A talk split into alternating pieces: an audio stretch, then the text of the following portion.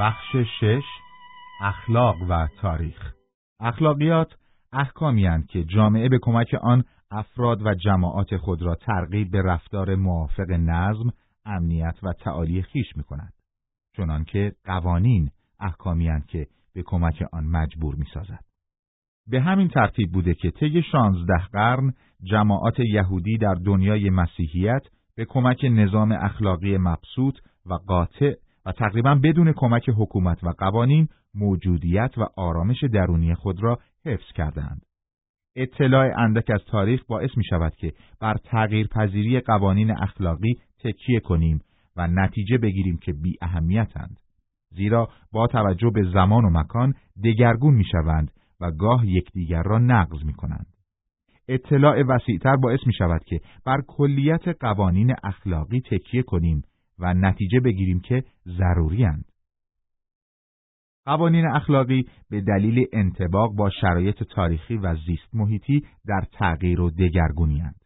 اگر تاریخ اقتصادی را به 3 مرحله شکار، زراعت و صنعت تقسیم کنیم، باید انتظار داشته باشیم که قوانین اخلاقی یک مرحله در مرحله بعدی دگرگون شود. در مرحله شکار، انسان ناچار بود آماده تعقیب و جنگ و کشتار باشد. هنگامی که بر صید دست می‌یافت، تا حد اکثر ظرفیت معده‌اش می‌خورد. چه نمی‌دانست که بار دیگر کی خواهد خورد. حرص زاده ناامنی است، چنانکه سبوییت اگرچه تنها در خون یادگار زمانی است که شرط بقا توانایی کشتن بود و اینک میان کشورها چنین است. مسلماً میزان مرگ مردان به سبب رویارویی بیشتر با خطرات شکار از زنان بالاتر بود. بعضی مردان ناچار زنان متعدد داشتند و از هر مردی انتظار می‌رفت که زنان را به دفعات باردار کنند. ستیزگری، خونریزی، حرص و آمادگی جنسی در تنازع بقا امتیاز محسوب می‌شد. احتمالاً هر رذالتی روزگاری فضیلت، یعنی خصلتی در خور ادامه حیات فرد، خانواده و گروه به شمار می آمد. زشتکاری‌های آدمی میراث روزگار ترقی اوست، نه داغ ننگ ایام سقوط. تاریخ به تحقیق تعیین نمی کند که چه زمان انسان از شکار به زراعت پرداخت. شاید در عصر نوسنگی و با این کشف که می شود با کاشت غله محصول بیشتری از رویش خود به خودی غله برداشت کرد. می توانیم عاقلانه فرض کنیم که نظام جدید فضایل جدیدی طلب می کرد و پاره‌ای از فضایل قدیم به رذایل بدل شد. سخت کوشی از شجاعت حیاتی تر شد. نظم و صرفه‌جویی از خشونت و تجاوز سودآورتر گشت و صلح از جنگ پیروزی آورتر. اطفال ممر عایدی اقتصادی بودند. تنظیم خانواده خلاف اخلاق شمرده شد. در هر مزرعه خانواده واحد تولیدی تحت نظارت پدر و تابع فصول به شمار می رفت. سیادت پدر مبنای اقتصادی محکم داشت. پسر در حال عادی زود به بلوغ فکری و به روی پا ایستادن می رسید. در 15 سالگی از همه وظایف جسمی زندگی که امروزه در 40 سالگی آگاه می گردد اطلاع داشت. تنها چیزی که بدان نیاز داشت زمین و خیش و بازویی توانا بود. به همین دلیل زود ازدواج می کرد، تقریباً در همان هنگامی که طبیعت می خواست. زیاد از محدودیت هایی که نظام جدید سکونت دائمی بر روابط پیش از ازدواج بسته است رنج نمی برد. اما در مورد زنان جوان، پاکدامنی گریز ناپذیر بود، چرا که از دست دادن آن برابر بود با فرزند بی پدر آوردن و بی پناهی.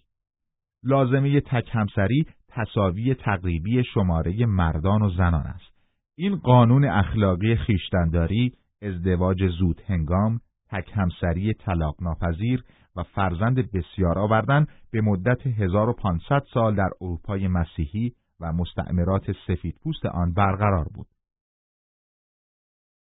نظامی بود سخت و خشن که در تاریخ بعضی خصایص نیرومند آفرید. انقلاب صنعتی نخست به تدریج و سپس به سرعت و حتی وسیع‌تر ساختار اقتصادی و روبنای اخلاقی زندگی اروپا و آمریکا را دگرگون کرد. مردان، زنان و اطفال خانه و خانواده اقتدار و همبستگی را رها کردند تا در کارخانه‌هایی که برای جا دادن ماشین ساخته شده بود نه انسان به صورت فردی کار کنند و به صورت فردی دستمزد بگیرند. هر دهه که می‌گذشت ماشین‌ها چند برابر و پیچیده‌تر گشتند. بلوغ اقتصادی یعنی توانایی اداره یک خانواده دیررس شد. دیگر کودکان ممر عایدی مالی نبودند. حفظ محدودیت‌های قبل از ازدواج مشکل‌تر شد. شهر به هر نوعی در ازدواج مانع می‌آفرید، اما خود شهوترانی را ترغیب و سهل می‌کرد. زنان رهایی یافتند، یعنی صنعتی شدند و شیوه‌های جلوگیری از حاملگی توانایشان ساخت که مقاربت را از باروری جدا سازند. به سبب رشد فردگرایی ناشی از صنعت، قدرت پدر و مادر مبنای اقتصادی خود را از دست داد. جوان سرکش دیگر زیر فشار قید نظارت ده قرار نداشت و می توانست در پوشش غریبگی در شهر گناه خود را پنهان سازد. پیشرفت دانش حکیم لوله آزمایش را از هیمنه عصای اسقفان محترمتر ساخت. مکانیکی شدن تولید اقتصادی راه را برای فلسفه‌های مادی مکانیکی هموار ساخت. تعلیم و تربیت تردیدهای دینی را اشاعه داد. اخلاقیات بیش از پیش جنبه روحانی خیش را از دست داد. نظام اخلاقی کشاورزی کهنه قدم در راه نیستی نهاد. در دوران ما همچون دوران سقراط 399 قبل میلاد و آگوستوس مرگ سال 14 میلادی، جنگ نیروهای آفریننده بی‌بندوباری اخلاقی را بیشتر کرده است. الکیبیادس بعد از آشفتگی و از همپاشیدگی اجتماعی بعد از جنگ پلوپونز خود را آزاد دید که نظام اخلاقی اجدادی را به استهزا بگیرد و تراسیماخوس توانست اعلام کند که تنها قدرت برحق است. بعد از جنگ‌های ماریوس و سولا، سزار و پمپی، آنتونی و اکتاویوس، روم انباشته از مردانی گشت که تکیهگاه اقتصادی و ثبات اخلاقی خود را از دست داده بودند. سربازان ماجرا دیده و آدمکشی آموخته، شهروندانی که دیده بودند مالیات و تورم برخاسته از جنگ پسندازشان را می‌بلعد، زنانی که سرمست از بیبندوباری، طلاق، سقط جنین و زنا را چندین برابر کرده بودند. نوعی سفسطه سطحی بر فراز بدبینی و خباثت آن خودنمایی می‌کرد. این کمابیش تصویری است از شهرهای اروپا و آمریکا بعد از دو جنگ جهانی. تاریخ با تذکر این نکته که زشتکاری در هر عصری رواج داشته تا حدی تسلی بخش است. حتی نسل ما هم حریف همجنسبازی رایج در یونان باستانی یا ایتالیای رنسانس نشده است. انسانگرایان درباره آن با جانبداری استادانه قلم فرسایی کردند و آریستو تصدیق کرد که همه معتاد به آنند. آرتینو از دوک مانتوا خواست که پسرکی صاحب جمال برایش بفرستد.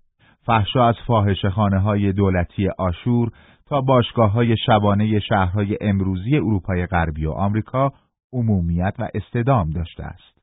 به گفته لوتر در سال 1544 در دانشگاه ویتنبرگ، جماعت دختران دارند وقیح می‌شوند و به دنبال پسران به اتاقهای آنان یا هر جا که بتوانند میروند و عشق آزاد خود را عرضه میکنند. مونتنی میگوید که در زمان او، یعنی 1533 میلادی تا 1592 میلادی، ادبیات وقاحت‌آمیز بازار رایجی پیدا کرد. فساد اخلاقی روزگار ما نه در شدت بلکه در نوع با آنچه در انگلستان دوران احیا رواج داشت متفاوت است.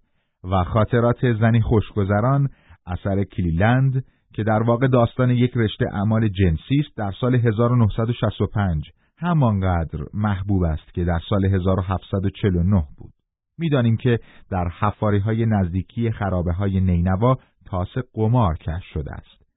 در هر عصری مرد و زن قمار می‌باختند. در هر عصری انسان نادرست و حکومت فاسد وجود داشت و احتمالاً اینک کمتر از آنچه در گذشته عمومیت داشت.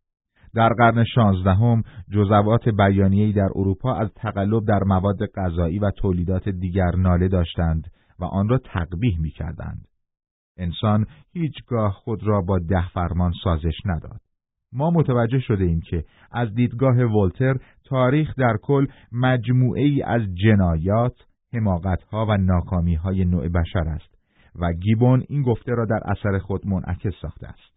باید بار دیگر به خاطر آوریم که تاریخ بدان گونه که معمولاً نوشته می شود با آن گونه که معمولاً وجود داشته کاملاً متفاوت است. مورخ موارد استثنایی را گزارش می دهد زیرا جالب است، زیرا غیر عادی است. اگر همه افرادی که مورخی مانند بازول نداشتند جای مناسب خود را در اوراق مورخان یافته بودند، درباره گذشته و درباره انسان دیدی کمرنگتر اما دقیقتر پیدا می کردیم. در پشت ظاهر خونبار جنگ و سیاست، فقر و بدبختی، فحشا و طلاق، قتل و خودکشی، میلیونها آشیانه پاک، ازدواج‌های محبت آمیز، مردان و زنانی مهرپرور و عاطفی، زحمتکش و سعادتمند در کنار فرزندان خود قرار داشتند. حتی در تاریخ مضبوط نمونه‌های بیشمار از نیکی و حتی از نجابت می‌یابیم که می‌توانیم زشتی‌ها را ببخشیم، گرچه نمی‌توانیم فراموش کنیم.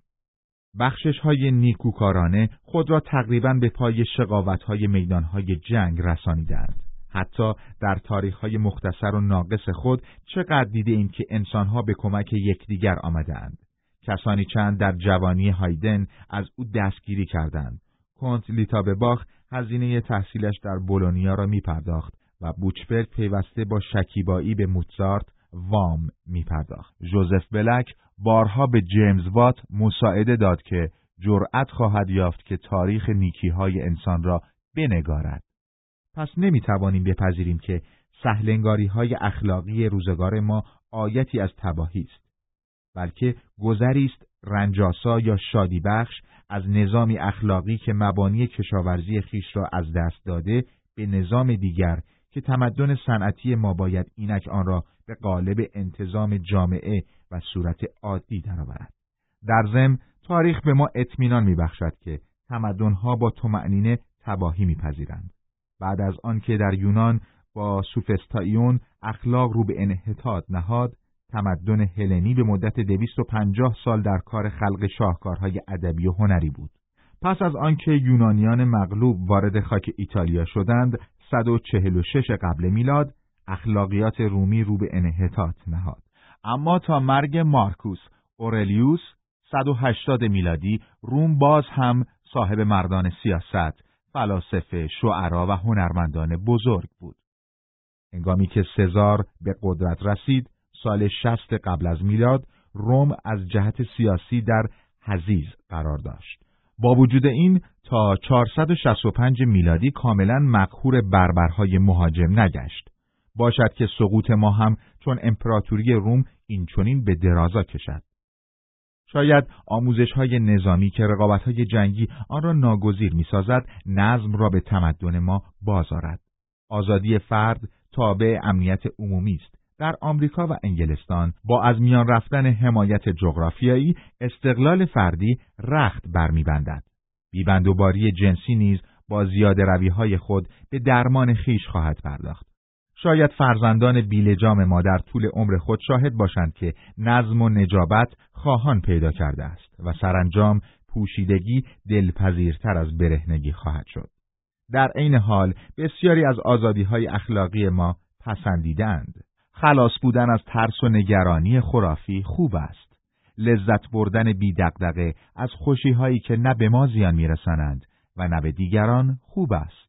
حس کردن تازیانه هوای آزاد بر جسم رهاگشته امان خوب است.